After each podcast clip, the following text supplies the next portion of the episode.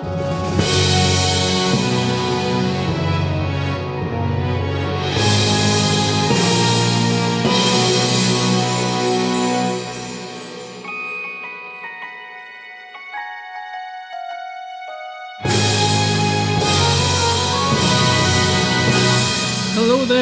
Welcome to Magic by Design. We are off to early 20th century America this week with Disney's 15th animated feature, Lady and the Tramp. If you're new to our show, we are aiming to watch and review every Disney animated feature film. Each week, we break down a movie from the Disney canon in an attempt to discover the secrets behind the magic. But before we dive into another Disney classic, allow me to introduce myself. I'm Ken, and I am joined, as always, by my co-host slash brother Garrett. Gar, how are you? Is Lady in the Tramp not set in France? No, maybe you're thinking of Ratatouille. No, I'm definitely thinking of Lady in the Tramp. I always thought it was set in France. Why did I think it was set in France, Ken? Explain it to me. I don't know. Have you seen it before this? No, but I suppose the pasta scene, which you should, uh, that should make me think, oh, it's Italy, it's pasta. But like the pasta scene is also also scored with that like classic French music, isn't it? I don't think it's French music, but maybe it's reminiscent of French music. Yeah. I don't know. Your Someone, brain? I'm googling Lady in the Tramp set in France, and there, there's other people that also think it's set in France. So this is not a me thing. Perhaps it's like the Berenstein Bear thing. The bear, the Baron Berenstein Bears or the Bernstein Bears. It's spelt differently or something, isn't it? Yeah, but everyone thinks it's one way when it's actually the other. Yeah, it's, it's it's the world. The world is a scary place, and obviously there's a lady in the Lady in the Tramp set in Paris in another alternate timeline, which I'm actually from, and I've slipped into this timeline, and that's how I think it's always set in Paris. Are you from a different universe? Yes, How do I tell? you're an idiot. Oh, wait, oh, that's no, normal. That's normal, Gar. For me, again, it, I, I talk about living memory. I may have seen this when I was small, but I, I don't recall much of it except the iconic scene. I know the spaghetti scene. Yeah, everyone knows that scene. Yeah, that's that's as I said. We'll, we'll talk about legacy in a minute. That's the scene everybody knows. Yeah. The rest of the film, no, no, no. I don't even like have a reference point for the tramp character design. I thought he looked different. So there, like, there's me. Yeah, I'm not quite that bad, but I, I don't. It's not one of those ones I think of watching outside of this project. I didn't watch the Disney Plus remake either. No, The Uh, dogs look weird. I don't like it. It has that uncanny valley quality, doesn't it? Yeah, it's just like look at us real dogs that aren't real dogs. And like one thing, But they're real dogs, but they CG their eyes look more human, and it's just really weird. And like, in fairness, one thing Lady in the Tramp, the animated film, does. I guess the other one is animated too. This this thing is live action. It's like no, it's not. it's still like super animated. But one thing the animated film does is I think it it really does try to represent dogs as dogs. Yeah, I have that as a note here later on. We'll talk about that, but it does. You know, it does, it's not quite Zootopia. It's not like you know uh, an animal world, but it's showing us the world that we live in from the point of view of the dog, which I really appreciated. Yeah, like obviously the dogs talk, so that's something dogs can't do. I don't think. But the way dogs behave is very like true to dogs. Like when you close the door on them, they always do a little pat at the door, being like, "Let me back in," and stuff like that. It's like, oh, that's like little dog behavior. That they didn't overly anthropomorphize the dogs, which I appreciate. Yeah. They're still dogs. They behave like dogs, but they have character. I think that's really good. Like, there's one scene early on where they bring Lady home and they're, they're leaving her alone for the first time, and she starts whimpering and pawing, and that's exactly what my dog did. Yeah, She, tortured is, you. she literally whined so loud for like a whole night, and my girlfriend got really annoyed. She's like, I love you, but I hate you. you have to stay alone. Did you give in? Did you let her in? No, we didn't. So you're you're monsters, unlike uh, the family and the Lady and the Tramp, which I don't think actually have names. They have John Boy and Darling, which is also another like little dog touch I like. That the dogs know them by like the, the pet names they have for one another, not their real names. Not John Boy, it's Jim Dear. Same same thing. John Boy is a Peter Pan character. No, it's the Waltons. there we go. I know the Waltons. I've never seen the Waltons. What's the Waltons? Why do I know a reference from the Waltons? It's like a family, and they're in the olden times in the south, and they they run a, a sawmill. I think Why do I make reference to something I've never seen? you've probably seen Goodnight, John Boy. Probably. Yeah, You're a John Boy. no, I'm not. I'm Ken Boy. You're a Ken doll. If your nickname is anything, it's Ken doll. Yeah, haven't heard that before. You haven't heard that? before? People- Who's, who's called you Ken doll?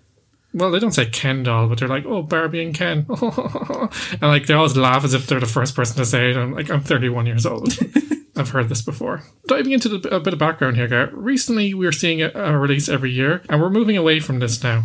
Like, there's two years between our last film, Peter Pan, and this, and there's four years between this and the next film, which is Sleeping Beauty, which we'll talk about next week. which is yeah, they're like, let's actually try for these, and like a, a, a big part of that probably is a point you're probably about to bring up is that this is their first self-distributed animated film. Yes. So the pressure to churn them out, which probably came a little from RKO, is like, we need a Disney film this year. Hey, get working. Whereas now they're distributing their own films, so they're like, we don't need to rush these things out because we don't need to meet somebody else's schedule. So that's why they probably were, were more willing to to let them go. There are a few reasons for this, actually. Uh, as you know, during the war, there was a lot of films in production that were shelved, so they all went back into production. So they were half finished, or they might have had like various stages of development. So they all kind of came to fruition more or less the same time. That's why we're seeing a film every year. But also, the studio was being more financially prudent, as we've talked about in recent weeks. They're not throwing good money after bad. They're being a bit more careful about how they produce things. Disney's efforts were also focused in multiple areas now, such as live action features and Disneyland, which was to open the same year.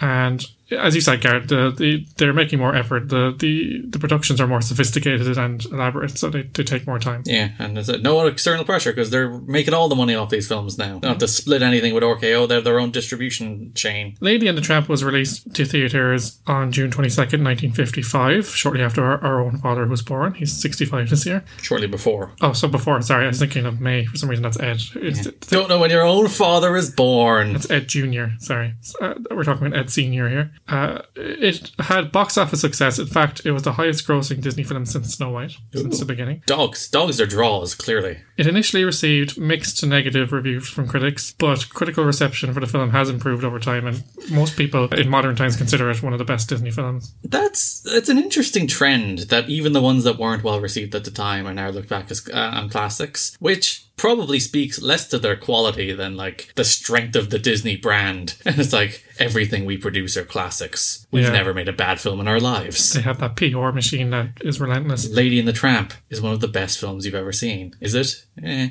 But Critics at the time called it one of Disney's worst in terms of animation. No, it's not. This film is very pretty. It's very pretty. I disagree with this, and I will explain why. There's- in, the, there's, in like- in the, we have the animation coming up, but I, we I'll go into that. But I, I completely disagree. I don't super love this film, but one thing this film is is very pretty. Yeah. Get out of here. It's also widescreen, which is weird. Uh, you, you noted there, Gar, moving into the animation, they captured the movement and behavior of dogs really well. And as they had done with Bambi, with the deers, the animators studied many breeds of dogs to capture the movement and personality. So you really see that coming across successfully on the screen. It's a little hokey, but I like the fact that all the dogs have the different accents of the the, Yeah. the, the source of their breed. So like there's a Scotty named Jock, and he has a Scottish accent, and there's a, a bulldog. I, I, I don't remember his name, but he has an English accent, and Yeah, and so on and so forth.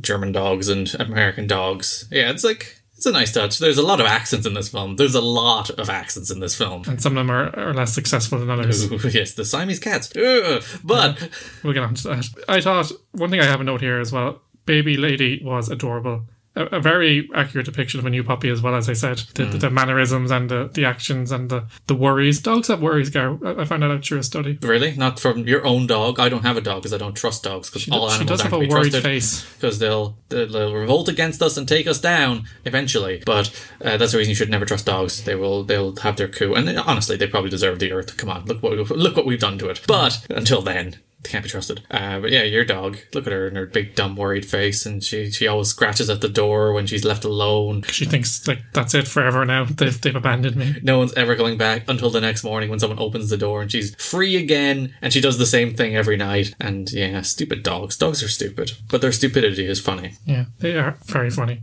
She also has nightmares. You can you can tell she makes a, a little bloop bloop noise when she's having nightmares. Yes, she, she does make a weird noise because, like in this film, uh, the, the the which the, the dog with the thing, the smelling problem. What's his name?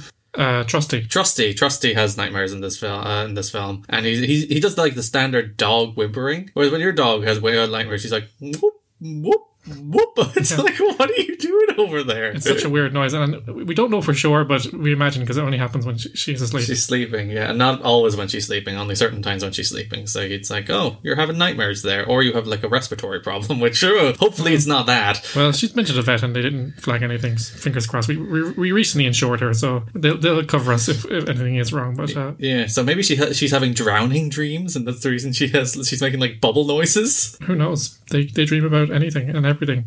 Abandonment, drowning, Food. no food. That's a nightmare. It's probably mostly food. It's probably mostly what dogs dream about. One of the things I noted, Gary, I don't know if you picked this up. Lady is painted kind of differently to the rest of the characters. She's painted very softly with kind of soft lines, where the others, especially the male characters, have kind of very scruffy outlines or very hard black lines. It's reinforcing gender stereotypes. Though if that was an intent to uh, make Lady seem pampered and like very, you know, she's a home dog as opposed to Tramp, who is a streetwise tough dog. That's a, a nice contrast if that's the intent. That was my reading of it. Uh, as you said, it's a very pretty film. There's some nice transitions showing the passage of time before the baby comes. Like the houses are really beautifully painted. Yeah, there's like wide shots of the neighborhood that are just absolutely lovely. Like they're they're extremely pi- pi- picturesque, as I can't say words. It makes sense as well because to dogs, the house is the whole world. That is their universe. Yes. So like it makes sense that they're emphasized and they're shown in in, in granular detail. Which is the reason they love to go for walks because it's like look at the rest of the world. Originally, the background artist was supposed to be Mary Blair, who's a, a legendary background artist at Disney, but she left to become a children's illustrator hmm. For, for children's books in 1953. To illustrate anything we know. No, uh, uh, I didn't see in my research. I should have looked more into it, but uh, it didn't mention it. Claude Coats was then appointed as the key background artist. Coats made models of the interiors of Jim Dear and Darling's house, and he also shot photos and film from a low perspective as reference to maintain a dog's view. So all the houses are seen from a, a dog's view. Another thing we mentioned, but I also appreciate it. But like the houses, it's just it's really pretty. It's like a painting. It's like a uh, impressionistic kind of well, not impressionistic because it's not like loose in detail. It's, it's just painterly. Yeah. and it really makes the characters pop against it. It's really vibrant. It's really nice. It's like really nice to look at. And as I mentioned, it's in widescreen, which for at first I was like, wait a minute, is this a re-release version? Because the version on Disney Plus is a widescreen version, as opposed to the, the standard 4x3 version of the, the prior films. But this is the first film they, they filmed in widescreen, so there you go. It's- that's true, and apparently it's very problematic because they had to issue two reels of the film eventually. Because obviously, as you might tell, some cinemas were not set up to show this new format. Yes. And they had to scramble to get another cut in in, the- in the standard and more acceptable format at the time. Yeah, so uh, like everything was released in four x three, so everyone was, everything was as four x three. TVs at the time, as limited as they would have been in the nineteen fifties, would all have been four x three, and they would have been four x three until the late nineties, when they, when when like wi- widescreen screen didn't didn't become an acceptable form, not an acceptable format, but a, a common uh, widespread format until the nineties. So think about how long that took. 35 years. It wasn't really until HD came along that we're like, maybe we should switch all these things from squares to rectangles, and that's that's how that happened. But One interesting note here as well, Gar. Although the spaghetti eating sequence is now probably the most well known scene in the film, Walt Disney was prepared to cut it, thinking it would not be romantic to have dogs eating spaghetti. He thought it would look silly. oh, Walt is stupid. Animator Frank Thomas was against Walt's decision and took it upon himself to animate the entire scene himself without any layouts, so he just did it. Walt was impressed by Thomas's work and how he romanticized the scene and kept it in. That's an interesting thing. Like Walt Disney's starting to lose touch with animation here because he's distracted, but also I, I don't think you know we've talked about this over time. Like Disney films with less of his influence tend to work out better. It's not that he doesn't have, you know, it's been well documented that he's a great story man and he has great ideas, but, you know, in a creative process, you can't just have one person making all the decisions. Yes, it can't be a singular vision, and that singular vision isn't always right because, like, Walt Disney has a certain style and certain tastes, but like his tastes clearly don't apply to the film about the romantic dogs because he doesn't get it. And if he doesn't get it, he's never going to make the right creative choices for it. It's the what I call the Vince McMahon problem. Where he doesn't like the things that he has in front of him. So, of course, he makes bad creative choices about it because he doesn't like it. Or he doesn't understand. Yeah, so that's, that seems similar to late uh, late era Disney animation with Walt Disney, where like the dog movie, I just want to make princesses, and then he looks at the dog movie, it's like dogs can't eat spaghetti romantically, they're dogs. Whereas they do the little put it in the mouth and they kiss, and it's like ah. And he nuzzles over the meatball to give her the last one because Yeah. he's showing his affection. It's genius. Frank Thomas, uh, a pioneer and probably one of the best animators of all time. Smarter than Walt Disney. Moving on here to the story and the themes. This is based on the 1945 Cosmopolitan magazine story of Happy Dan, the Cynical Dog by Ward Greene. Which I couldn't find, by the way. I, look, I looked for it. I was going to ask you, did you read it? No, but you tried. So we'll give you a, a, a C minus this week. I didn't look like super hard, but I googled it and it didn't come up on the first page. So that's that's me off the hook. I should have tried to dig up the original copy of the Cosmopolitan magazine and been like, ah, I spent two grand on this copy with the Lady in the tram. You could probably find it somewhere, maybe in their archives. In 1937, 2011, Disney story artist Joe Grant came up with an idea inspired by the antics of his English Springer Spaniel, uh, Lady, same name. In in a, in the film though, it's an American one. I think American Springer Spaniel. Yes. I'm not sure what the difference is. Uh, Accents, apparently, according to this film. he had a brainwave when he noticed how she got shoved aside by Joe's new babies. You know, it's a classic story. We see it in, in live action and animation all the time now. But, you know, the dog is the baby essentially, and then the baby comes along and the dog is jealous or. It's just like our understand. because I was born after you, and you hated me as a child, and so like That trend has not discontinued. I am to uh, the baby uh, as li- uh, lady as you are to me. There we go. There, that, that I bungled that, but you get the point. There's a photo of us sitting in a bath where you look, you're looking at me, looking like you want to murder me. It's very funny. we'll, we'll post on the internet. No, we won't. We're actually nude that. Full, full deaths there. Yes, we are very naked babies. We should not put that out in public. But you, you want to murder me? Grant approached Walt Disney with sketches of Lady, and Disney enjoyed the sketches, so he commissioned Grant to start story development on a new feature entitled Lady. Through the late 30s and early 40s, Grant and other artists worked on the story, taking a, a variety of approaches, but Disney wasn't pleased with any of them. He thought Lady was too sweet and there was not enough action. You see, th- that's actually one of the things I like about this film, that there's not a ton of action. The, this film feels more like modern in terms of its willingness to just tell the story it wants to tell. And it's not like, oh, we need an action set piece, we need this, we need that. It's like, it's, it's a relatively slow paced film. Like, what's the emotional, there's an emotional climax which involves chasing a, a cart going to the pound, but that's, that's about it. And a rat trying to murder a baby, because apparently that's what rats do. Rats sneak into rooms. It's like, baby murder child. That was a nice piece of foreshadowing I didn't pick up because we see that rat in the beginning when Lady is a puppy and she chases him, him off. And I was like, oh, that was a bit emphasized. I wonder why that was. And he comes back in the end, and Lady is chained up outside because Aunt Sarah comes along and hates dogs. Yes. So uh, She is like me. She does try- not trust them. she's trying to get in. in Though she trusts cats as well, though. So that's So the, the rat goes into the room, and by all accounts, they thought the rat would kill the baby. yes. I don't know. But apparently, the bat, the rat got as far as the crib and was like menacingly standing over the crib. So that rat was going for that baby. He's that like- rat is a baby murderer. Chase me away, away will you, lady? I'm going to kill this baby. That's equal.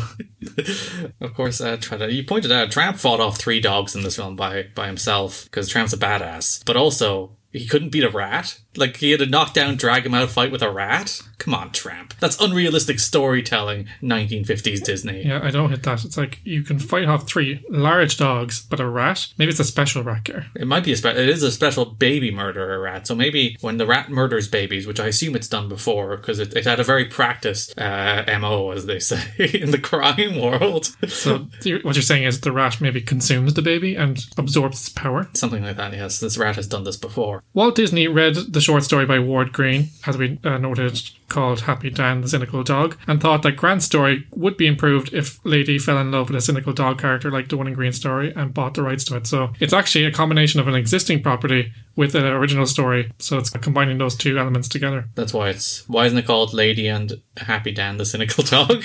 It's a bit long a title. It doesn't roll off the tongue. If it's one thing about the title, it, it is iconic. Lady and the Tramp. It's just it evokes a certain. I personally memory. think it should have been called Lady and Happy Dan the Cynical Dog. Well, Gary, you're probably in the minority there. Lady and Happy Dan the Cynical Dog too. The cynical dog, uh, later called the Tramp, had several names during development, including Homer, Rags, and a Bozo. It's interesting how like the, the entire idea of, of Tramp was that he would go to different families and have different names for those families. Yeah. And somehow the, the number of names he had, none of those were the names that even those families gave him. There was, uh, I can't remember any of the names. There was like Bo, Bo, Bo, Boxer. Nah. Mickey, Mickey for the Irish family. Yeah, there were stereotypical names based on like wh- where he was going. Yeah. There's a lot of uh, impressions in this movie that are very uh, stereotypical and possibly even racist. Yeah, I was like, when I saw when I was opening the film on Disney Plus, there was the this film contains outdated cultural depictions thing. And I was like, what cultural depictions could there be in a film about dogs? And then the Siamese cats show up, and you're like, oh, Yeah, they're incredibly racist. And I find them very creepy. well, they're meant to be creepy, but that's part of the problematic thing that these cats who are meant to be Chinese are. Siamese. Yes, but that's the wordplay. Is that China? I don't know, but I think it's just meant to be wordplay. The finished film is actually slightly different from what was originally planned. Lady was to have only one next door neighbor, a Ralph Bellamy type canine named Hubert. Hubert was later replaced by Jock and Trusty, which I thought was a good move. I liked their combination. My bad. Siamese cats are native to Thailand, apparently. Ah, well, that shows my ignorance then. Oh yeah, that like uh, the, one thing in life, Ken, is to always assume you're a dumbass, and then everything's fine. And it's not like we can't Google things these days before we open our stupid mouths. Uh, you're meant to do the research for these things. I'm just, I'm, just, I'm talent. I just show up and talk. You're meant to do the deep research and have here's the deep history of Siamese cats and culture. So uh, and I can bounce off of that instead. of Just like, what's a cat? Oh, it's Siamese. But yes, very stereotypically Asian representation of it. And the song is just, oh god. Yeah, I'll talk about the song in a minute, but uh, like the Siamese cats are total assholes. They wreck the gaff and then try to eat the pet fish, and then they pin it on Lady, which results in her getting muzzled and later put outside when they get her back. Don't the cats consider eating the baby at one stage too? Uh, not, not eating the baby, they want to steal the baby's milk, I think. Oh, So they're, they're jerks. Aunt Sarah, uh, we talked about Aunt Sarah, was to be a traditional mother in law who was overbearing. Uh, In the final film, she softened into a busybody who, though. is- softened, really? Yeah, I, I, I, this is what they say, softened. I didn't think she was too soft. Though she was antagonistic towards Lady and the Tramp, she is well meaning. She just no, wanted, she's not. She, she just wants to look after the baby. Uh, she even sends a packet of dog biscuits to the dogs at Christmas to apologize for mistreating them. Apparently, you can see a present from her under the tree for the dog. I did not catch that when I watched the film. No, that's her. That's her big baby face turn. It- It's very subtle storytelling. The rat, who we spoke about earlier, was somewhat of a comedic character in early sketches, but became a great deal more frightening due to the need to raise dramatic tension. The rat is the villain of the film. There's several villains. We have Aunt Sarah, we have uh, the rat, but we also have the dog catcher. One thing I really liked as well, there was this motif of every time the dog catcher came round, he was whistling that tune, Oh, where, oh, where has my little dog gone? So, like, it was foreshadowing the danger. So, like, right before Lady gets captured by the dog catcher, you hear him whistling and he's around. I thought that was really neat. But also, you were like, oh, all dog catchers are cynical, horrible dog catcher people in animated things that just want to capture dogs. And it's like, Well, they are in, like, most depictions. They're like, oh, I don't care if this dog has an owner, I'm just going to destroy it. whereas they weren't here. It's like, oh, here's a collar. We got to find the owners. it's like, we brought her home. a nice piece of Disney trivia here, and I, I found this out in the Walt Disney Family Museum in San Francisco. I've talked about that a few times. If you're ever there, really go and check it out once museums reopen. Of course, it's it's a really great experience, and, it's uh, a great day out. The film's opening sequence. I'll, I'll get to my point now. Okay, sorry. In which Darling unwraps a hat box on Christmas morning to find Lady inside, is inspired by an incident when Walt Disney presented his wife Lily with a Chow puppy as a gift in a hat box to make up for previously forgetting a dinner date. Oh, that's nice. That's cute. It's a nice piece of trivia. Uh, apparently, Jim Dear and Darling also had names in the past, but they decided to change it to make it again from a dog's perspective. The dog doesn't know the names of the of the family; they just know what they hear. Yeah. So, like, obviously, she says Jim Darling when she's calling him. Uh, uh, Jim Dear. sorry. Turnabout's fair play. Now I've corrected you on it. Yeah, sorry, Gar. I, I- apologize for my earlier jibes. She she says Jim dear when she's calling him, and he calls her Darling. So that's what she thinks their names are, and I think that's very cute. Yes, I think, as I said, the, the depiction of dogs in this is obviously not, they, again, they talk. Dogs don't talk. But do dogs talk to each other? I don't know. Maybe it's like Toy Story; they talk when we're not around. Maybe they do. Maybe Honey is like, that Ken guy, he's a jerk. And she says that all the time. Honey is Ken's dog, by the way. I don't think we actually named her earlier. Honey the Chihuahua. Yeah. But yeah, the depiction of dogs is pretty faithful to dogs. I like that. I think that's why it appeals to people because everyone. They see their dog in the film. Yeah, Yeah, you yeah. see the behavior of your dog in the film. It's like, That's like my, my dog, dog. does that. Yeah. And you know, most people are dog lovers except you. Monsters. One note I have here, Gar, during the spaghetti, can dogs slurp spaghetti? Do they have the ability? They don't really have lips, so can they like go? Can they pucker and go? Sorry for that awful noise, listeners. I'm very sorry. I just Yeah, need to well- illustrate it. I know from your dog when we we drop pasta shells on the floor and she tries to eat it, she can't. like she cannot consume pasta. She's like, I cannot chew this. And you're like, Get it out of your mouth, you dumb dog. She's like, yeah, so I doubt they can slurp pasta. no. So that maybe that was a bit unrealistic. Unrealistic. But they These made it- talking dogs eating dinner. but they made it as realistic as they could. And freaking lady at the end of the film is just like, "Go, go get him! I need to save my my friend." And uh, uh, Jim Dear is like, "Yes, I understand. We must drive after the dog." Lady convinces Jim Dear to speed off in a, in a, a taxi after the pound wagon. So like she manages to convince. To, she, she manages like they're like she's, she's trying to tell us something. So they race upstairs and like there was a rat. I get that, but at least I understand that because she was barking and she ran upstairs to the thing. But the like running out is like we must get a taxi and follow the dog thing. Well, Jim Dear felt bad because they sent the, the tramp off to his death, even though he was trying to defend the baby. Mm. So he wanted to go and rescue him. Uh, another note here, like this is a cause of tension in the movie. The tramp is a total fuck boy. Like, so lady is like, "Oh, I'm falling in love with this guy," and he seems really nice, and I think we're we're meant to be together. And he, he hears that Tramp is a, a womanizer. He's been with several girls like Trixie and.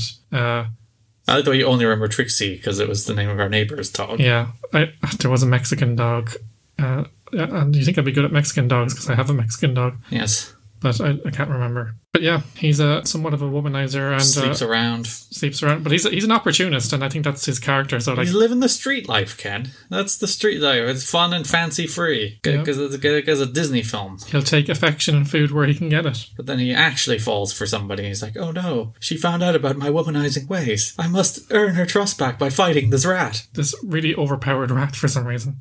One thing I noticed here towards the end of the film, uh, it kind of struck me. I think it's my last point on the story here, Gar. The story of Lady and the Tramp really mirrors the story of Toy Story 4. Uh, I, I guess. You know the way, obviously, we know that Woody knows Bo Peep, but Bo Peep is like, I don't need a, an owner anymore. I'm out here on the street. I can provide for myself. I'm freer. My life is better. Where Lady is obviously a house dog, as we said, and is used to the, the human world, and the tramp has forsaken that because he doesn't trust it. He thinks that he's better off by himself, and he tries to convince Lady that the same. So also, the, the reason Lady wants to go back is she wants to protect the baby. and the reason uh, Woody wants to go back is he wants to protect Bonnie. Molly, yeah. So Bonnie. Same thing. It's not the same thing. I learned Toy Story. So overall, I thought in terms of a story, like it's it's not very sophisticated, but as you said, like it's not a movie about nothing. But it's nice to follow kind of a simple story as it unfolds through the eyes of a dog. Dogs like stakes aren't that high, but it's just it's nice to follow their their lives as they interact with the human world, and uh, like they see it differently than we would, uh, which I thought was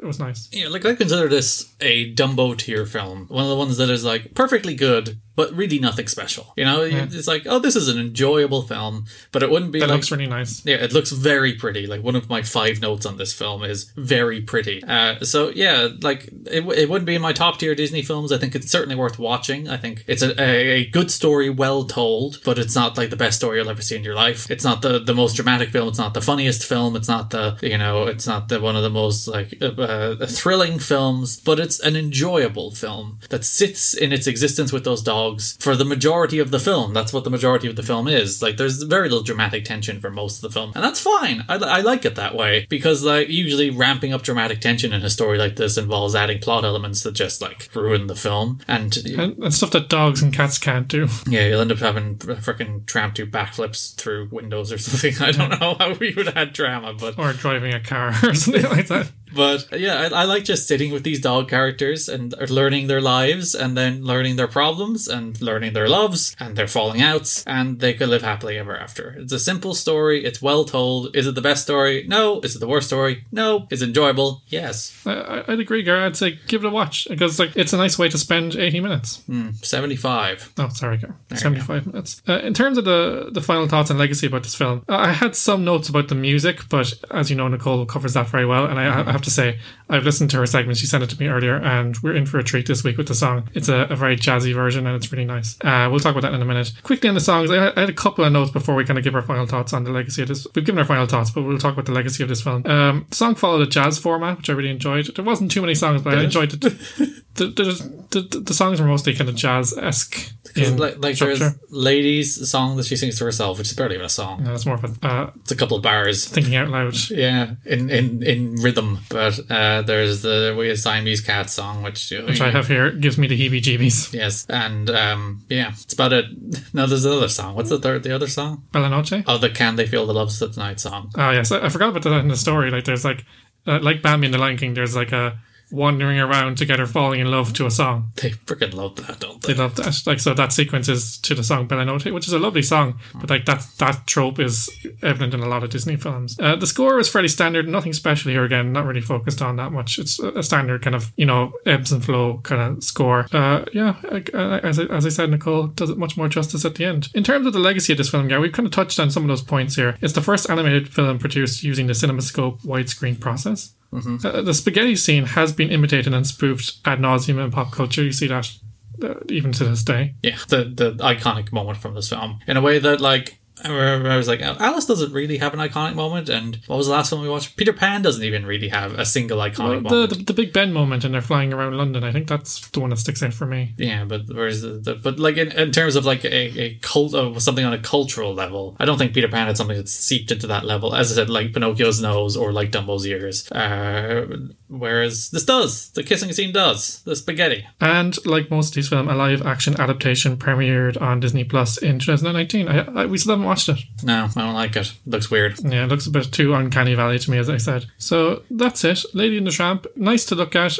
Nice simple story. Nothing that's going to blow your mind or, or challenge you too much, but it's, it's a great afternoon or evening's viewing. Yes, in our case, late night viewing. Yes, to, to be ready for this podcast. Okay, ladies and tramps, that's nearly it for the show this week. Our resident musical lady Nicole is coming up in just a few moments with a song from Lady and the Tramp. It's a really good one this week, as I said, so be sure to stick around for that after the outro. You can find new episodes of Magic by Design every Monday, where all magical podcasts are downloaded. Check out the website at magicbydesign.buzzsprout.com to find a full list of podcast providers. Magic by Design is also on all your favorite social media platforms. You can find us on Facebook at facebook.com forward slash Magic by Design Pod, on Twitter at Magic Design Pod, and on the Insta at Magic by Design Pod. Last week we posted some really neat photos uh, for the Peter Pan production, so it's, it's worth checking out. Woo. Go follow us on Twitter. Yeah. If you listen to our podcast, if you listen this far, you clearly want to follow us on Twitter. Of course. If you're a fan of the show, please do consider giving us a positive review on your podcast platform of choice. Share this, share the podcast on your socials, or recommend the show to a fellow Disney lover. We want our podcast to be a thoroughbred, not a mongrel, and every review helps. Ken We- is a dog elitist. Yes, I have a purebred dog uh, that was bought. I didn't rescue it, and I'm a monster. We will be back next week at the same time, same place with Disney's 16th animated feature, Sleeping Beauty. But until then, stay safe and remember when you're footloose and color free, you take nothing but the best. Now then, we are off to the jazz club now because Nicole is here to sing us out with He's a Tramp from Lady and the Tramp, no less, as well as some fun facts about the music of the film. Take it away, Nicole. Hi, Disney friends. This is your musical correspondent, Nicole, coming to you live from my bedroom. This week, we're looking at the original Lady and the Tramp movie. I really loved this movie as a kid, but enough about me. The musical score was composed by Oliver Wallace, his last score for Disney. Popular jazz recording artist Peggy Lee wrote a number of the songs for the film with Sonny Burke, including La La Lu, the Siamese Cat Song, which is omitted from the 2019 live action film, and He's a Tramp. Peggy also voiced the characters of Pekingese Peg and the twin Siamese cats Si and Am. In a dramatic turn of events, Peggy sued Walt Disney in 1988 for breach of contract for the use of music transcriptions in the video release of the movie. In 1991, she won the claim and got $2.3 million. Disney learned from this mistake. Now, its standard contractual language requires that artists surrender rights to their work for exploitation in all media now known or hereafter devised. This week, I'm channeling my inner jazz songstress, singing He's a Tramp. I hope you enjoy it. He's a tramp, but they love him. Breaks a new heart every day.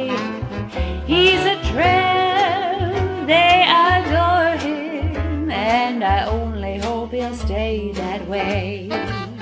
He's a tramp, he's a scoundrel, he's a rounder, he's a cat. He's a tramp, but I love him. Yes, even I have got him pretty bad. You can never tell when he'll show up. He gives you plenty of trouble.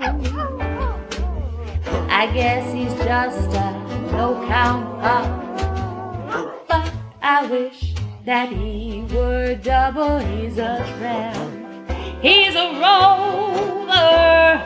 And there's nothing more to say. If he's a tramp, he's a good one.